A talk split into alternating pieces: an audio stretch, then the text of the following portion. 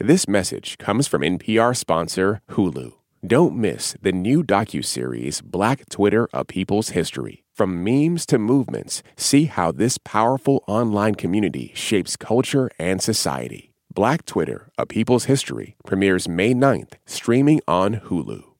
Hey everyone, it's Ramtin. And Rund. Ever since we worked on our episode about the history of house music, we've been thinking a lot about what other musical stories have been erased from the record, because we know we've only just scratched the surface on them. Exactly. And that's why we were so excited to dive into the second season of N P R's Louder Than A Riot. They're going deep into the history of how hip-hop, a genre rooted in uplifting unheard voices, has policed and silenced women and queer artists, and how these artists have fought back. This week, we're bringing you a special bonus episode from their new season.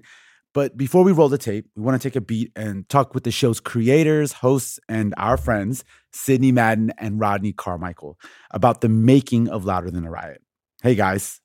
What's up, y'all? What's up, y'all? So good to have you with us. No doubt. Thanks for having us.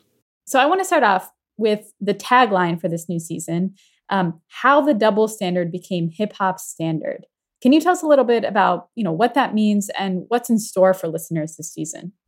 So coming off of the first season of Louder Than A Riot, our tagline was Rhyme and Punishment in America. And going into season two, we really wanted to expand what that meant.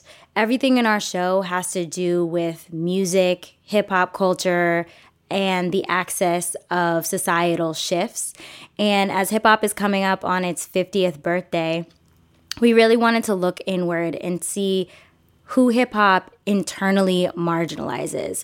And in that case, it's very much um, some of its most innovative players, women, queer artists, those read as women. So for the second season, we are really trying to interrogate how the double standard, the sexist, misogynistic, homophobic double standard became basically par for the course or for the sake of the culture within hip-hop. So so what's something that you... that you all learned making the show that surprised you and that you really want audiences to take away uh, understanding? You know, it's it's funny. We used to get that question a lot in, in season one. What what surprised you? And I mean, you know, that season being about mass incarceration and its disproportionate impact on on Black communities, communities of color. I was always like, I mean, I didn't learn anything new. What did you learn, interviewer? You know, um, But but this oh season, God. being the uh, the resident cishet dude on the on the podcast, I think um, I was definitely open to learning a lot more. Um, I mean, obviously, uh, you know, I, I have an understanding of of how deeply in, ingrained misogyny, misogynoir are within within hip hop and, and just culture at large. Um, but through the telling of these stories, like, seeing how it really plays out in people's lives and artists' lives, and really kind of on a on a structural level, on a personal level, um, really impacts impacts artists and impacts the art form and the culture, you know, as as is so often said, I think was really was really kind of eye-opening. And in terms of something that I want people to take away, we have this kind of uh, this kind of structure this season that, you know, every episode we unveil a new rule. You know, it's kind of like Biggie had the Ten Crack Commandments. I don't know, maybe maybe you could call these like the Ten Whack Commandments or something. We we haven't really given a name for them. But the point is, every rule is a rule that that women and queer artists come up against in within hip hop. In some ways have attempted to break these rules, but they're really rules that that marginalize a lot of people within the culture. And I think that structure, hopefully it really makes it jump out for people. And I think and hope makes you kind of addicted to seeing what rule is going to come next. We're about to feature an episode called Historical Memory, uh, which obviously is a topic for us as a show on Throughline that we take on. But also personally, as as like what would now be considered an old school hip hop head, I guess that's what I count as now. I've always been I've been waiting for this episode from y'all because I think that as a storytelling art form, particularly rap, is it, it's so much about storytelling. There's a lot of capturing of what history is and the way we capture how we remember the past is a very important part of the art form. And I thought that was a really nice thing about this episode, that layer of you hear one story, but underneath the, underneath that story is another bigger story about how we remember things as humans, but also in this, in the culture, in hip hop culture. And you used the story of the first woman on wax, basically, women M C on wax, uh, Sha-Rock, to tell that story. And I'm interested why you decided to pick her and why you think her story is so important to understand when it comes to historical memory and hip hop. And I would love to hear an answer from both. We'll go with Sidney first, but I would also hear what you think, Rodney. Why was her story so important to tell when it came to this? I think it was imperative to tell M C Sha-Rock's story as the first prominent female M C, because this episode, um, which tackles the rule, the unwritten rule, and we are just, you know, tongue-in-cheek calling it, baby girl, your only funky is your last cut, because it's really a meditation on legacy. Who gets afforded a legacy, who gets denied a legacy, and who determines legacy in a predominantly male space. And, you know, surprisingly, unsurprising, it's men. um, and so with us, with hip-hop being um, this huge, gargantuan, influential uh, cultural export that America has, we're living in a time that a lot of people are calling a renaissance for women in rap. But that's actually a revisionist, a statement of revisionist history, because women have always been in hip-hop, like coursing through the veins of hip-hop from the beginning.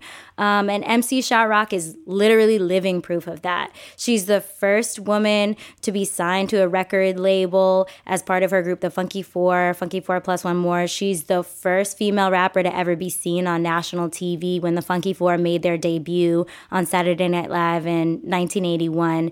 And chronicling and capturing those moments, those firsts, are so important, because otherwise, in a very crowded space, her story would be erased. And there's been a lot of erasure. There's been a lot of diluting of what her contributions have been in the grand scheme of hip hop, in the art of emceeing overall. So what we're really doing with this episode is excavating that talent and that influence and charting where hip-hop is because of M C Sha-Rock. I, I I love that point. Rodney? Yeah, yeah. I mean, um, you know, like you said, we're we're fifty years in this year, and and and I'm I'm I'm one of those old school hip-hop cats too, you know. Um, and that's the crazy thing, like really researching and reporting this story. Um, I learned stuff that I did not know about Sha-Rock. I mean, I had Honestly, I had barely only even just heard her name.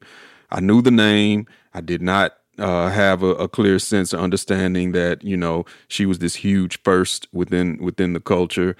And I also didn't really understand, like, how much she came up against. Mm-hmm. How much she tackled to be a first. Exactly, exactly. And so just really getting into her story, finding out about, you know, being the first hip-hop act to be on Saturday Night Live, and and and what was going on behind the scenes of that performance is, is like a huge thing that, you know, is kind of mind-blowing, especially when you think about how something like that is treated today. I don't want to give it away because, you know, hopefully y'all gonna listen to this episode and find out for yourselves. But yeah, it's it's it's it's crazy. It's it's, it's mind blowing, and I'm so glad that I got to, you know, learn this story even through telling it. You know.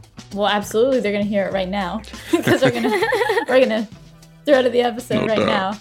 But thank you both so much for for joining us and, and sharing that insight. I mean, it's it's such a good episode, and we just really appreciate y'all coming on and talking it through with us. Oh, we appreciate y'all having us. Thank you. We appreciate you giving us this space and this platform.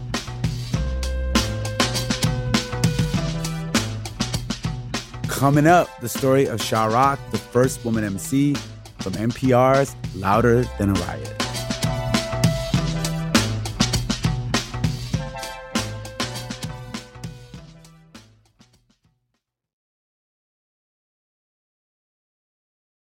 Support for N P R and the following message come from P B S. P B S invites you on a trip to the future. A Brief History of the Future is a groundbreaking series filled with hope and possibility about where people are today and what could come next. From tech to tradition, from climate to culture, From science to spirituality. Join futurist Ari Wallach on a journey around the world as he meets the brilliant minds and brave pioneers remaking people's futures for generations to come. A Brief History of the Future. Stream now on P B S and the P B S app.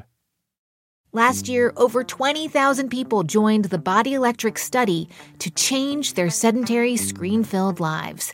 And guess what? We saw amazing effects. Now you can try N P R's Body Electric Challenge yourself.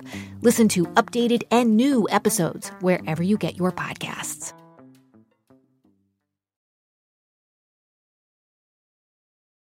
A warning before we begin. This podcast is explicit in every way. Okay, so, yeah. So this is the Bronx Music Heritage Center. Um, it's giving very much Bronx. After school, painted piano, drum set, community center vibes, posters everywhere. Good crowd, cute crowd. We're the youngest people in here. Definitely the youngest people in here. I'm here with my producer, Mano Sundaresan, to see a Bronx hip-hop legend. There's a small crowd in the community center. Grandmaster Kaz of the Cold Crush Brothers is cutting it up on the turntables. As we make the rounds to get a sense of who's here, we see an older white man in the front row. Yeah, yeah. What's your name? Charles Telerand. And what do you know about Sha-Rock? I was really into hip-hop, but I got into it later. I didn't know about her. I, I thought uh, Shante was the first, but, but Sha-Rock was the first. Kaz fades out the music and people start quieting down. The woman of the hour takes the stage. Her name is M C Sha-Rock. We are so happy to have on the stage the first female M C in... Say word! Word! Yes. For those of you... Sha's got on big shades, gold hoop earrings, and a black leather jacket.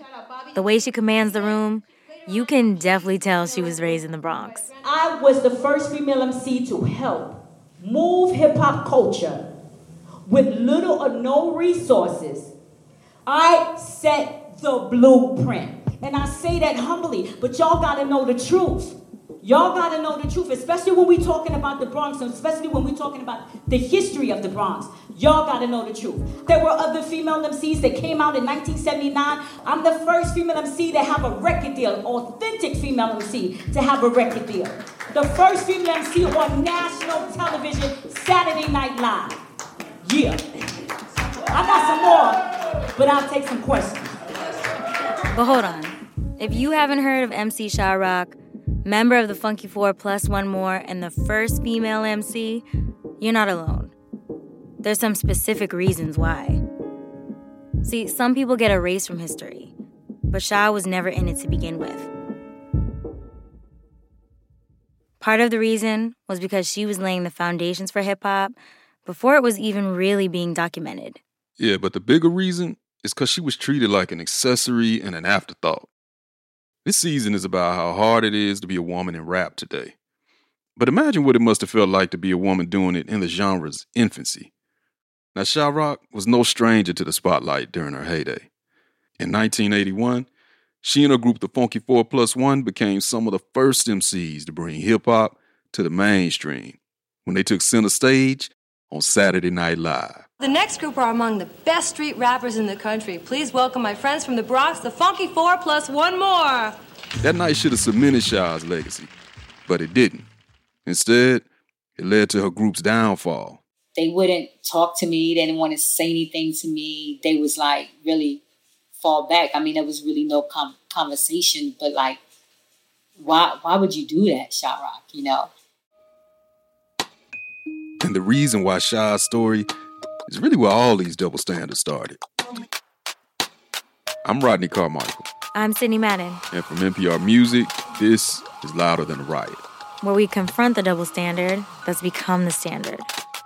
On every episode this season, we tackle one unwritten rule of hip-hop that affects the most marginalized among us and holds the entire culture back. And one that a new generation of rap refuses to stand for. On this episode, we're breaking down legacy. Who gets to leave one in hip-hop, and who gets left out? From her rap crew rejecting her to a twenty-five-year legal battle, M C Sha-Rock takes us through her fight to be remembered.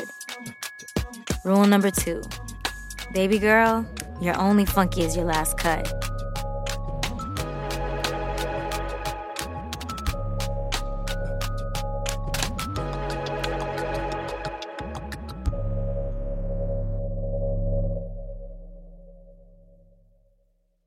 I see it. I've been dying to ask you this. Oh, Mike, who is your top five, dead or alive?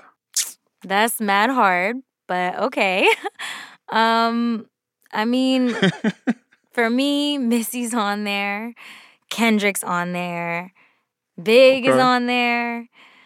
Mm-hmm. But you know what? You know what always seems so unfair about this question to me? What? It makes me think about all the biases that go into these lists. Like, you know, I know, of course, everyone has their own taste. But you're saying it feels like there's something more than taste reflected in these lists? Yes, exactly. It's implicit bias that's used as a way to cover up the fact that the people making the list think that men are just overall better at rapping. And if there are any women on the list, it's usually just one token one, you know? And it's always the same usual suspects. Lauren, Missy, Kim, Nikki. Exactly. But what about Jean Grey or Azalea or Rapsody mm. or Megan? And that's why reimagining the canon of the greatest M Cs takes real work. We talked to somebody who's doing exactly that. When you're thinking about carving out history and the people who are in power, obviously it's men. And men get to tell these tall tales, basically, about what they did. And men get to create history for other people as well. That's Clover Hope, a longtime hip-hop journalist whose bylines range from X X L and The Source to the New York Times and Vogue. But even as a revered critic, Clover admits Sha-Rock's story was brand new to her. I certainly, even as a hip-hop head who was writing about it for, like, since I was twenty and in it since I was, like, thirteen, like, I didn't know a lot of these stories about the young girls who were part of, like, creating this culture. I knew the date of hip-hop being created um, and the names of some of the early, you know, like Grandmaster Flash, and I didn't know her name. That was a big motivation for Clover to write The Motherlode, one hundred plus women who made hip-hop. It's like a reimagined canon that finally puts women front and center. Sha-Rock is one of the first profiles in The Motherlode. Clover writes that Sha's considered, quote, the first prominent female M C. Clover says she wanted readers to know Sha's story because it had been hidden for so long. And that's the case for many rappers. But for Sha, the reasons behind that erasure reveal how bias is built into the foundations of hip-hop.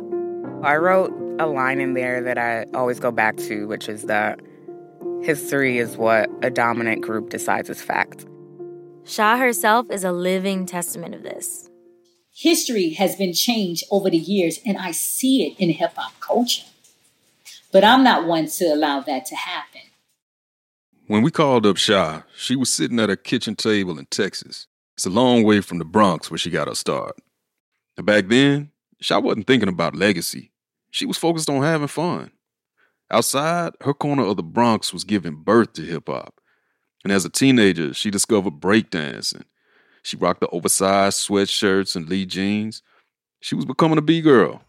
The first person that I saw uh, breakdance was friends of mine, you know, that had um, went to junior high school with me.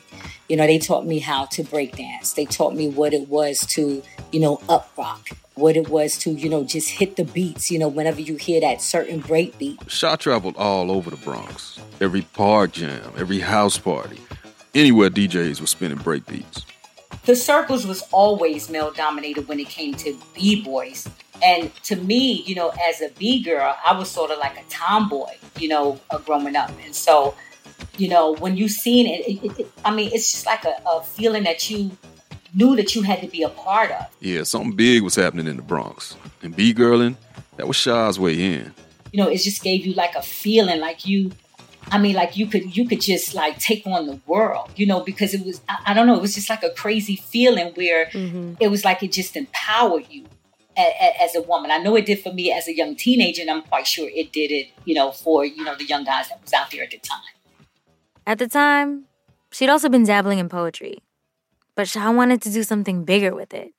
She wanted to rap. And in Sha's day, being a rapper meant being part of a crew. One day, Sha was stopped by a young man passing out flyers. He said, listen, you know, we're having an audition. Um, would you want to come and audition for M C? I said, sure, now, why not? Sha had to take a bus uptown to the basement of a three-story house where a dude named D J Breakout and a manager named Jazzy D were conducting the audition. On the bus ride there, she wrote her first rap ever and recited it over and over. And then, standing in front of the manager, Sha-Rock went in. I'm Sha-Rock, and I can't be stopped. For all the fly guys who want to hit the top, I could do it for the ones that are weak and strong, and I could do it for the ones that are right or wrong. But I'm listed on the column that's classified, and I could be your nurse, and I'm qualified to talk about respect. I won't neglect. My strategy is for you to see, so don't turn away by what I say, because I'm on, I'm bad when I'm talking to you. And the manager loved me. You know, he was like, um, uh, yo, spit fire. The crew liked how she rocked around so much, they named her Sha-Rock right on the spot.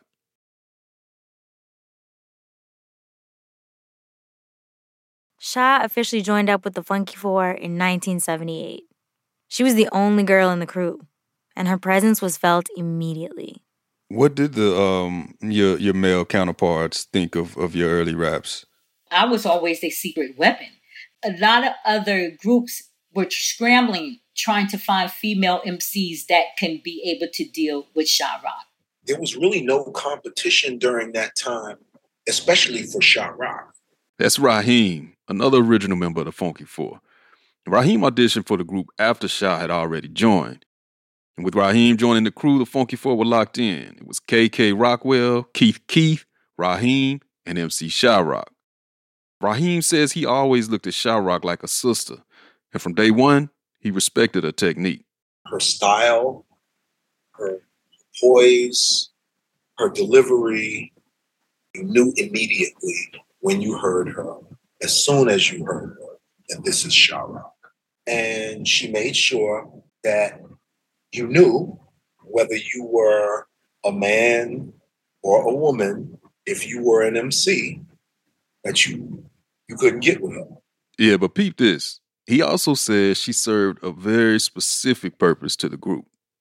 With a female uh, in the group, you know, uh, obviously that's to calm the wolves down. And, and we needed that uh, during that time period, because if we didn't keep the audiences that we entertained in the, in the Bronx during the seventies, there was going to be a problem. There was going to be a shootout. There was going to be a stabbing. Somebody was going to get robbed. Yeah, the Bronx was hip-hop's birthplace for a reason. The earliest rap crews originated from gang culture, and sometimes those ties bled over into the party. So basically, Sha was seen as a dope M C, but also seen as a token, even by members of her own group. And that was really spelled out when the group had some lineup changes and rebranded as the Funky Four Plus One More. And guess who was the plus one? So why did they call it Funky Four Plus One instead of Funky Five? Like, what was the plus one? Because th- that seemed to differentiate you as, you know, right, as being like the woman on there. I think the reason why my manager did do it is because, you know, he he didn't want to uh, have like the Furious Five or the or the the, the Furious uh, or the Funky Five or whatever. He just wanted, you know, me to be stand out. So when they say the plus one, you know, it's like, okay, we have the Funky Four, but we got somebody else. The plus one. Plus one could mean you're the most important member, but it could also mean you're a footnote. But it was Sha-Rock whose innovations helped the Funky Four stand out and laid the foundation for where rap was going next. You gotta understand, rap, it had been around for a minute, but it still sounded damn near prehistoric at the time. seventy-eight was the critical and the most important year of M Cs within hip-hop culture, because that was the year that the M Cs set the example of how you may see an M C rhyming today, because the M Cs were not rhyming like that. They were not rhyming in the format, you know, and I was a part of the M Cs that made that format for future M Cs. And I should say that I was the female M C that helped make that format for the future M Cs. People were bumping these tapes, listening to the blueprint of rap. It must have been like stumbling upon a new language, one that was made just for you. Discovering new pathways for sound. With every breakbeat and sixteen-bar verse, these originators were laying down a new framework for music. The possibilities were endless, and Sha played with all of them. My manager, he went and found out how to buy this, this, this instrument, and it was called the echo chamber. And so whenever I used to say a rhyme, or I would say like, Sha, rock, rock, rock, rock, rock, he'll put the echo on it. Rock, rock, rock, rock, rock, rock. Or when I'll say, yes, yes, y'all, yes, y'all, yes, y'all, yes, y'all, yes, y'all, it would repeat every last word of my rhyme that I would say. Now this is the way we wine and dine, and at the same time, mess with your mind. On the same identical beat one time, as we possess the beat that'll make you want to. And I became so synonymous within New York City on cassette tapes. But when I was rhyming in an echo chamber, people was like, okay, let me run out and get this echo chamber. People all throughout the city caught wind of what Sha was doing. Even guys who would eventually pop up all over those all-time GOAT lists. So I hear the Funky Four Plus One. I heard that. And then on that record was this girl. Now that's D M C of Run D M C, one of the most influential rap groups of all time. And since it was a girl, the voice was so distinctive, but it sounded stronger, more grounded, more versatile, more unique, more impressive than all of the dudes that I had heard up to that point. It was just a different energy, and they were all switching off and rapping.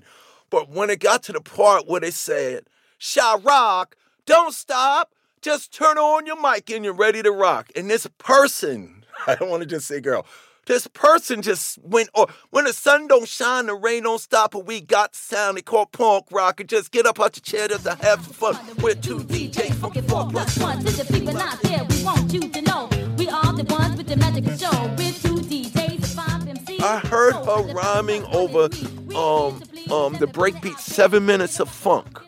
And it was, just, it was just the craziest thing that I ever heard. And I heard a lot of people do it. But there was something about the way Sha-Rock delivered her rhymes that was just the prototype to be. She was already dominant. The echo chamber just made her invincible. Sha's influence can be heard all over those Run D M C records, like Rund's House from their album Tougher Than Leather. Hello, my name is D M C, the all-time great. great. I bust the most rhymes in New York State. Day. Report is Clyde, producers Jive. They want to be down with the kids. So, Sha-Rock has real influence on the art and science of emceeing. But as the Funky Four Plus One More were about to get their big break and introduce hip-hop to the rest of America, she was about to see how being that plus one could be a minus.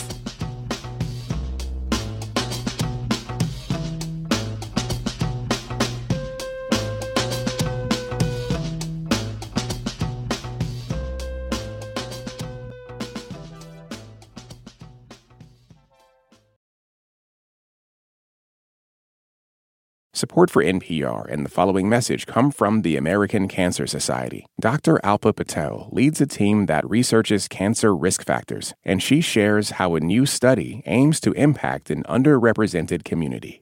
My greatest hope for the Voices of Black Women study is that it will help us understand and identify culturally tailored ways to change and really eliminate the unacceptable disparities for future generations of Black women as it relates to cancer. To learn more, go to voices dot cancer dot org.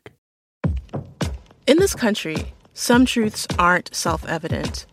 In N P R's Black Stories, Black Truths, a collection of stories as wide-ranging and real as the people who tell them, we celebrate the Black experience for all its soul and richness. Search N P R Black Stories, Black Truths wherever you get podcasts. By eighty, we were signed to Sugar Hill Records, you know, in June of eighty. And with that said, you know, our first song that we put out with um, Sugar Hill Records would call uh, That's the Joint. Help me rock, we're singing harmony, because Jeff is the rhythm and K is the bass. Sha-Rock, rock, sucking the whole darn place. So Sha-Rock was the Funky Four Plus One's secret weapon. And when Sugar Hill Records got hip to him, the C E O of the label, Sylvia Robinson, latched on to Sha-Rock's talents and her innocence. I was seventeen going on eighteen, but the crazy thing about it is that um, my mother didn't even sign, you know, my, my contract for me. Um, my sister, she wasn't my legal guardian, but she signed my contract for me, you know, because I, I wanted to do it so bad. But yeah, I was seventeen. I was seventeen at the time, seventeen going on eighteen at the time that I signed to Sugar Hill Records. Since Sha was underage, she had a sister sign because she didn't want her mom to talk her out of it. So wait a minute, was your sister signing? Was that was that legal? Nope. They didn't care. Okay. Off the strength of That's the Joint, Sylvia Robinson sent the group out on their first tour. They were each promised to make five hundred dollars a show. What Sylvia Robinson did with this first Sugar Hill tour is that um, she wanted everybody, you know, that was under her label at the time. She wanted to take us on like this major tour around the world, you know, to be able to, um, you know, let people see what Sugar Hill Records was doing. And so the idea was great. I mean, we hit every major city that you could imagine. Every arena, every place that we played at was sold out. When you go into places like Wisconsin, you go into places like Chicago, Florida, you know, places that we never even been before, accepted, you know, rap within hip hop like it was like like it was something new to them. They were going crazy. You know, it, it's like they they treated us like we were like the Jacksons. I was like, listen, you know what? We made it. People are loving what we do, something that we created. And as the tour was coming to a close, the Funky Four Plus One got another call from Sylvia Robinson. Miss Robinson called us out, you know, on tour and say, um, Saturday Night Live want y'all to um, come and perform. Debbie Harry of Blondie was set to host and perform on the show, and she wanted to feature a special guest. And we were told the reason why she wanted us as opposed to Grandmaster Flash, the Furious Five, or the Sugar Hill Gang is because they had a female. And the fact that we were young and innocent looking. Now this was the secret weapon in action. Having Sha in the group was opening the door for the Funky Four. But if being Sugar Hill's first lady was paying off for her group, it was low-key pissing off the label's other acts. Everybody and their mamas was mad with us on that tour bus. The groups were mad. The other groups was mad. They was furious because they were not the ones that got chosen to appear on uh, Saturday Night Live. That's why when the tour ended and the tour bus pulled up to Sugar Hill's parking lot, fights broke out. You know, it, it just went crazy and left after that. Yup, the Funky Four Plus One and the Furious Five threw hands. You remember that fight? Yeah, yep, vividly. By this time, Raheem had left the Funky Four Plus One and joined their rivals, the Furious Five. He was in the parking lot that day, too. Just like Sha. I had nothing to do with the beef between the Funky Four Plus One and the Furious Five. The person uh, from the Furious Five who was physically aggressive towards the Funky Four Plus One was Cowboy. Rest in peace. Do you remember what Cowboy said in the moment? How did, how did he spark it off? Um, I don't remember what was said. I just remember he went after uh, Little Rodney C physically and uh, he you know, punched him in the head or the face or something. It, it's so much stuff happened within those last couple of days as far as animosity, you know, and, and, and fights and arguments and all that stuff that went down. And so it came to head, you know, in the parking lot of Sugar Hill Records. And you might be thinking, what does this have to do with Sha? Well, nothing and everything. To all the other groups, she wasn't just seen as competition. She was now a threat. Just by being there. But the Funky Four Plus One More couldn't dwell on that rap beef. Because a few days later, their big night on S N L arrived. Take us back to like walking into that studio for the first time. What did it look like? What did it feel like? It was like, okay, we're going to be on T V. We still don't know the impact of being the first authentic hip hop group to ever, you know, be on T V. All we know is that you're going to see us on T V, and that's it. And while the Funky Four sat in the green room waiting for their performance, they watched the show live, the Valentine's Day special, as S N L's newest black cast member, Eddie Murphy, popped out in a Cupid costume during Debbie Harry's monologue. Don't you just love them? They love me. Towards the end of the show, Debbie Harry introduces the Funky Four. What she said was, I got oh, the, the best street rappers, best street rappers from the Bronx. In the country. Please welcome my friends from the Bronx, the Funky Four Plus One More. On stage, you can see the crew's arms locked around Sha-Rock, like she's in a cage or a cocoon almost. And then the guys, they roll off to the left and right, revealing their star. Now, Sha's dressed differently than the guys, who got on tight maroon cardigans and kangos. She's rocking a side ponytail, jeans stuffed in her white cowboy boots, and a pink blouse. Standing side by side, the Funky Four Plus One kick off their smash hit. Sha weaves in and out of the other verses perfectly.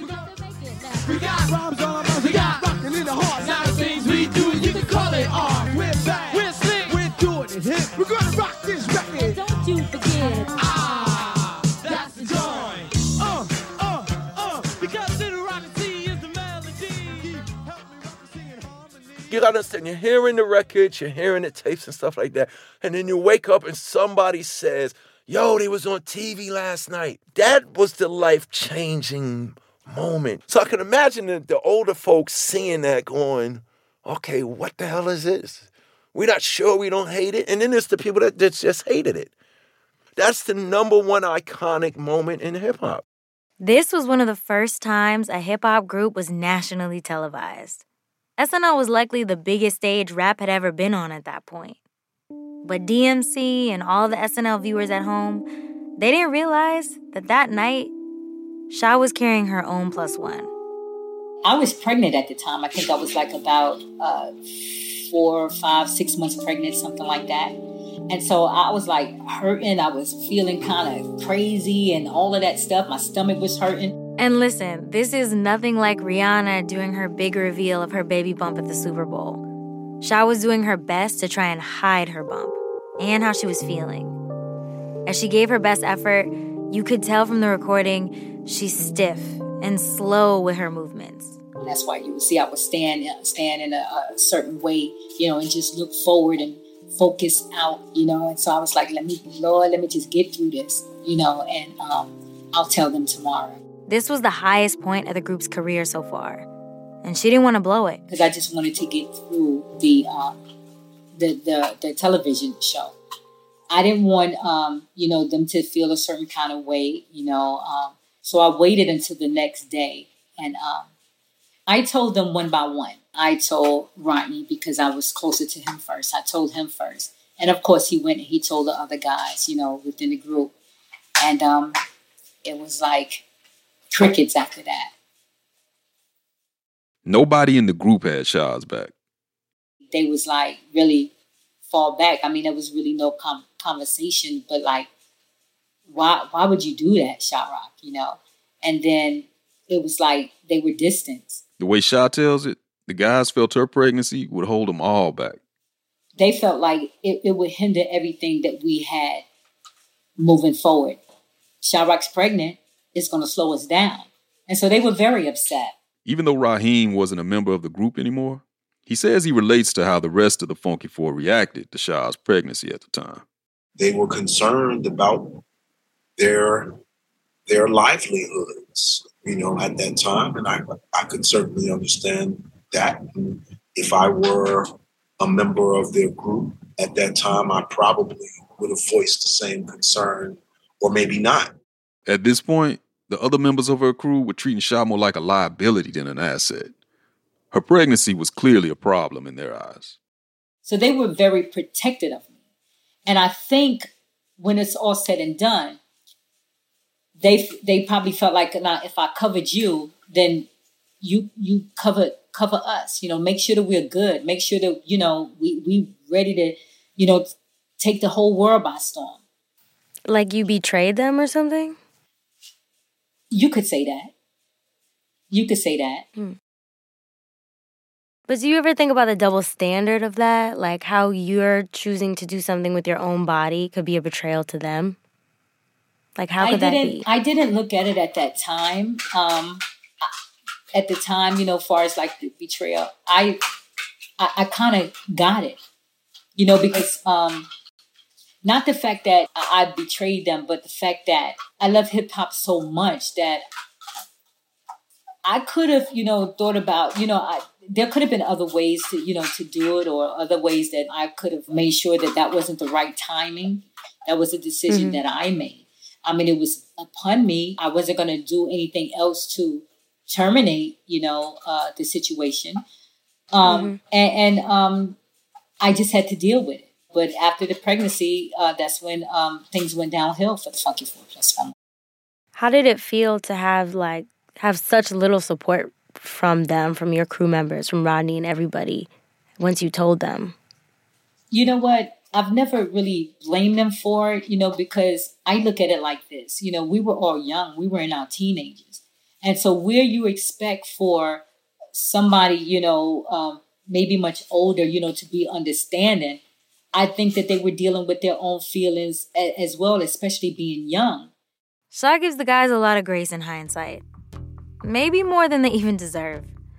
Because even if Sha won't say it, what her group members did was messed up. They iced her out, and things wouldn't ever be the same after that. Sha was scared too. She didn't know where to go from here. I felt like for me, I was at the height of, of my career as well, you know, and I was more so nervous, not because I, I didn't I didn't have the support, you know, of my family, but so much nervous to know that it would, you know, put a damper on me moving forward. Even though Sha was struggling to balance everything and get right with the guys, the Funky Four Plus One was still up. That S N L performance had gone so well that Debbie Harry wanted them to sign to the same label her group Blondie was on. Only one problem. Sylvia Robinson and Sugar Hill, they weren't having it. And it would be years before Sha could take control of her own career.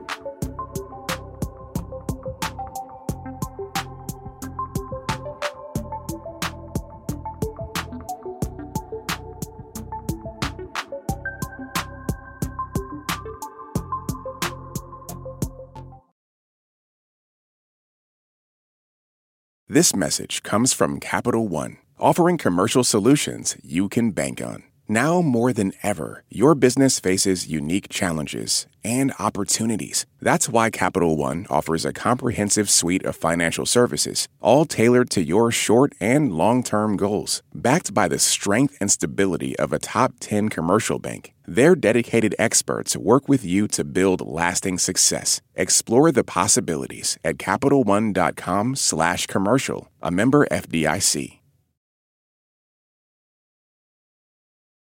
By nineteen eighty-three, just two years after their big S N L debut, the Funky Four Plus One had split up. Some members joined up with other crews, but Sha-Rock, she had different responsibilities. There were times, right, you know, where there was no income, no money coming in, no money coming in, nowhere. So once you had your daughter, like, how were you able to to take care of her? My mom. My mom. And it was so crazy about it, right? Because... and here it is, we in New York City. People are hearing our songs. They're looking at us like, yo, what's going on? You know, y'all Sugar Hill Records, you know, out of the Bronx, you, where your money at? After S N L and the success of That's the Joint, you think she be getting paid. But after the Funky Four Plus One disbanded, Sha was struggling to even see a dime of her royalties. At the time, she couldn't figure out why, because she thought her label boss, Sylvia Robinson, had her back. Miss Robinson promised me that she was going to look out, you know, for me, especially for the fact that she became the godmother of my daughter. You know, she christened my daughter at two months old. You know, she came up to the Bronx in her Rolls Royce and christened my daughter at two months old. So I believe that she was going to look out for me. You know, for all the money of the songs and all the things, songs that I made, I honestly believe that if she didn't look out for nobody else, she was going to look out for me because she christened my daughter as her goddaughter. And so with that said, um, I, I I just thought about, yeah, I just thought about the this ways that deep. I can get back into mm-hmm. it. Yeah, it, it's really deep. Sha trusted Sylvia to do right by her. She promised us that she was going to pay us. She promised that she was going to allow us to record as many songs as we want. And she was going to ensure that all our fruits of labor would come to fruition, where we would be able to monetize off of the, the, uh, the culture that we created. And she promised us that, but it didn't happen. And unfortunately, this wasn't nothing new to Sha. Like, remember how they were supposed to get paid five hundred dollars each per show? So when she came out there on tour, we was like, you know, what's going on? Our money is short. You know what I'm saying? And she gave us this whole story. And so everything erupted.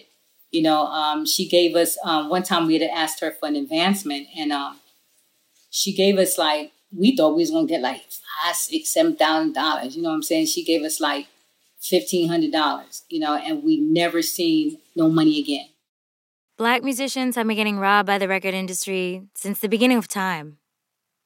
But it hits different when the label owner stealing your money is family. And her being your your your daughter's godmom, I mean, did she had to see you struggling?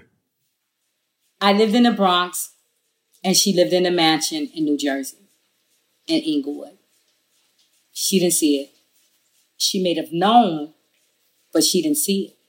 Because she didn't come to the Bronx. Sylvia Robinson passed in twenty eleven, so we weren't able to talk to her for this story. Sylvia Robinson had this reputation for just kind of like really screwing over these groups financially. That's Clover Hope again. Women can be vultures and also play a role in misogyny or play a role in this larger capitalist system and downplay other women. And so um, it's not limited to just men doing it. Sha-Rock did everything she could to steer clear of Sugar Hill Records. She formed a new group called Us Girls, hoping the label wouldn't get its hands on whatever money came in. Her new crew even appeared in the classic film Beat Street. But at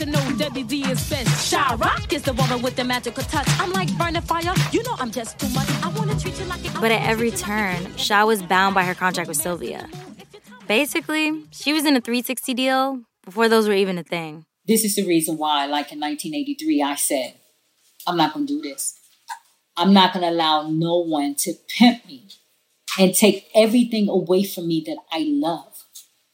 So I fell back and I never recorded again for a long period of time, simply because I felt the way for me to handle this was to regroup. Let my contract run out. I don't record. I don't do anything that anybody can take anything away from me again. But even then, there wasn't a roadmap for an unsigned woman M C in hip-hop, trying to turn a passion into a profitable long-term career. Sha's career hit a glass ceiling. Eventually, hip-hop's memory of the first female M C started to fade, too.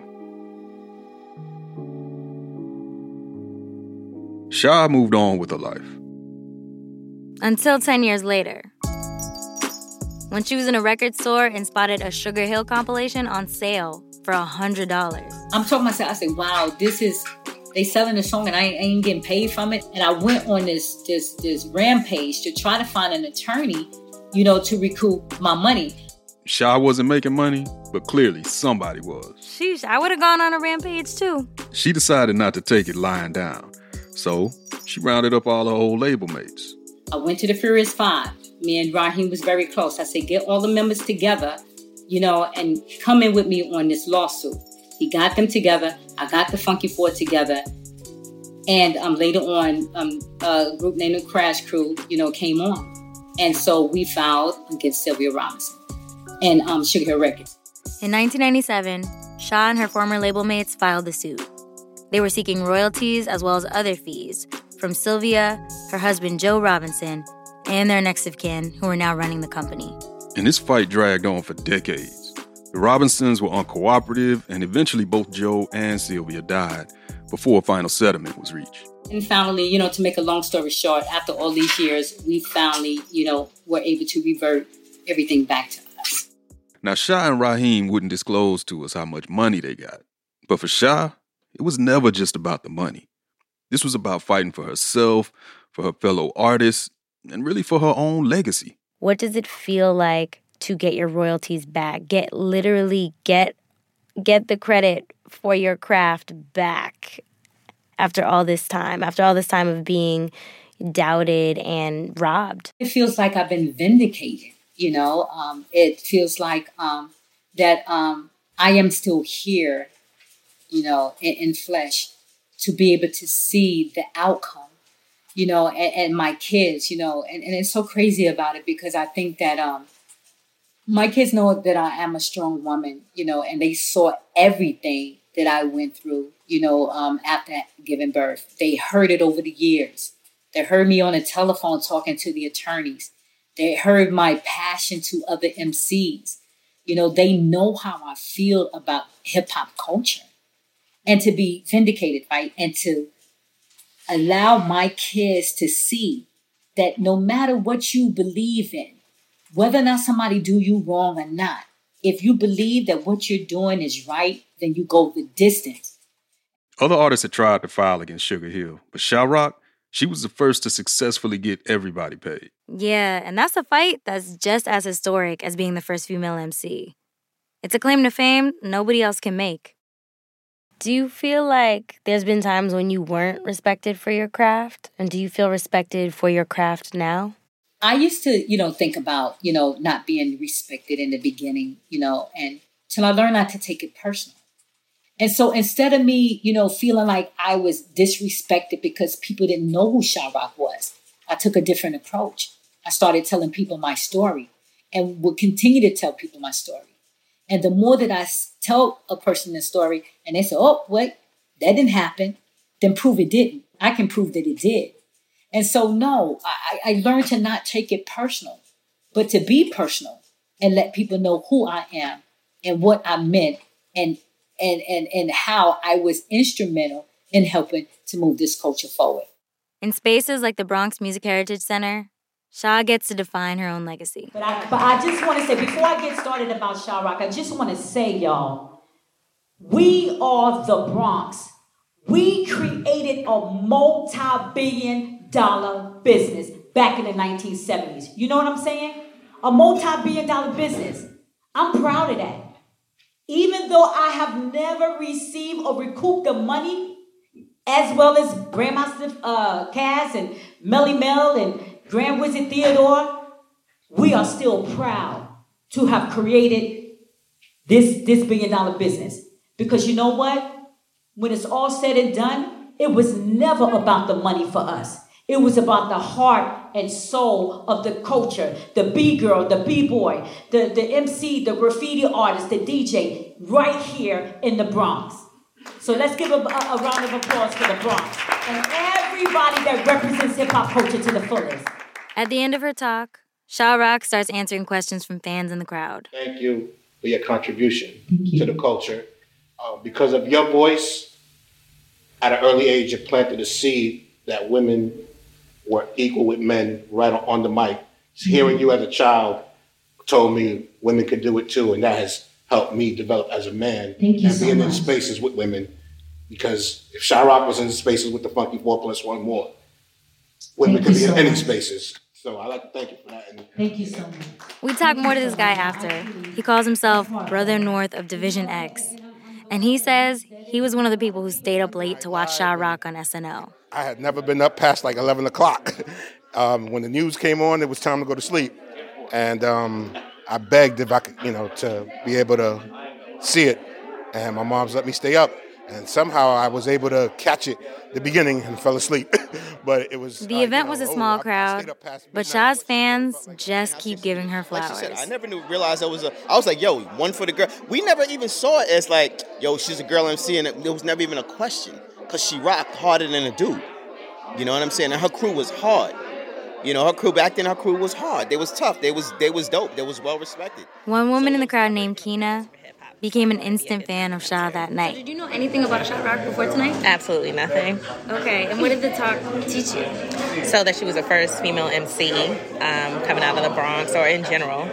and that was interesting. I never heard her name before, and for her to have such an influence on what hip-hop is today, and for me to never know who she is, you know, says a lot about storytelling and why it's important. So I'm, I am very happy I came out tonight. Yeah, when you say says a lot, what do you mean? Well, you know, the narrative that goes in the media is like whoever shouts loudest gets heard, and I think she's now starting to get the props that she's due, right? And it's not because she didn't do the right things, it's just people didn't know who she was. So, you know, you have to go to events like this to start finding out the history and the truth and, you know, reading up on things and digging deep to not just accept what's being told in, you know, yeah. mainstream media. And then something happens that wasn't on the schedule. Grandmaster Kaz throws on a funky beat. Sha hypes up the crowd. Out of nowhere, she breaks into a verse. Yo, Sha-Rock is your own well know. Rock for the high, get down for the low. Never heard the word they called the whack, cause I was one of the best. I'm on the right track. When you hear a rhyme from the other females, push it to the top to get clientele. Sha-Rock, and I aim to please. You know I did it for the fellas and the young ladies. I keep my head in the air, my ass. Then Sha invites random fans on stage to rap with her. It's a whole cypher. Rockefeller, even on the acapella, I bring the sun out and here's no store. My brother, I make it all with her. The best things from Twitter. If you think not, I think you should reconsider. Everybody's swarming the stage. Let's go, brother. Are you ready? Let's go. The boy from the Bronx is in the house. Okay. So this party gon' rock without a doubt. Okay. Kaz definitely is in the house. Okay. So this party gon' rock without a doubt. I okay. say the lady from the Bronx is in the house. Okay. So this party gon' rock without a doubt. Sha-Rock definitely is in the house. So this party gon' rock without a Let's doubt. And you're rising from the shadows of in this room, in the birthplace of hip hop, Sha-Rock is remembered. But legacy isn't just about being seen. It's about how you're seen, and ultimately, whose lens the world is looking through. Someone always has something to say. Everybody has a comment on your body. It's like, if you're natural, they're talking about it. If you have surgery done, they have something to say. It's just always something to say. People think it's fun. It's like, ooh, let's all join in and bash on the black woman. Kiki, kiki, kiki. It's something about the woman's body specifically that really triggers people. Rappers Dream Doll, Baby Tate, and Doechii take us through rule number three. Next time on Louder Than A Riot. Louder Than A Riot is hosted by me, Rodney Carmichael, and Sidney Madden. This episode was written by myself, Sidney, and Mano Sundaresan. And it was produced by Mano Sundaresan. Our senior producer is Gabby Bulgarelli. And our producers are Sam J. Leeds and Mano Sundaresan. Our editor is Saraya Shockley, and our engineer is Gilly Moon. Our senior supervising producer is Cher Vincent. Our interns are Jose Sandoval, Teresa Shea, and Pilar Galvan. And the N P R execs are Keith Jenkins, Yolanda Sanguini, and Anya Grunman. Original theme by Casa Overall. Remix by Susie Analog. And the scoring for this episode was provided by Susie Analog and Casa Overall. Our digital editor is Jacob Gans. Our fact checkers are Sarah Knight and Jane Gilvin. If you want to learn more about M C Sha-Rock's story, check out her autobiography, Luminary Icon, the story of the beginning and end of hip-hop's first female M C. If you like this episode and you want to talk back, hit us up on Twitter. We're at Louder Than A Riot. And if you want to email us, it's louder at npr dot org. From N P R Music, I'm Sidney Madden.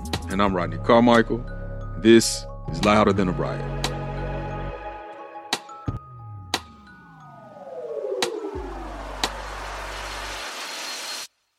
This message comes from N P R sponsor Squarespace. Kickstart or update written content on any website, product description, or email with Squarespace A I, generating instant, personalized results that know and show your brand identity. Explain what your site is about, choose your tone, and enter what you need to get short or long-form text. No matter the placement, Squarespace A I makes it easier to go live, stand out, and succeed online. Use code Throughline to save ten percent off your first purchase of a website or domain. Support for N P R and the following message come from Rosetta Stone, the perfect app to achieve your language learning goals no matter how busy your schedule gets. It's designed to maximize study time with immersive ten-minute lessons and audio practice for your commute. Plus, tailor your learning plan for specific objectives like travel. Get Rosetta Stone's lifetime membership for fifty percent off and unlimited access to twenty-five language courses. Learn more at rosettastone dot com slash N P R. All that sitting and swiping, your body is adapting to your technology. Learn how and what you can do about it. I really felt like the cloud in my brain kind of dissipated. Once I started realizing what a difference these little breaks were making, there's no turning back for me. Take N P R's Body Electric Challenge. Listen to the series wherever you get your podcasts.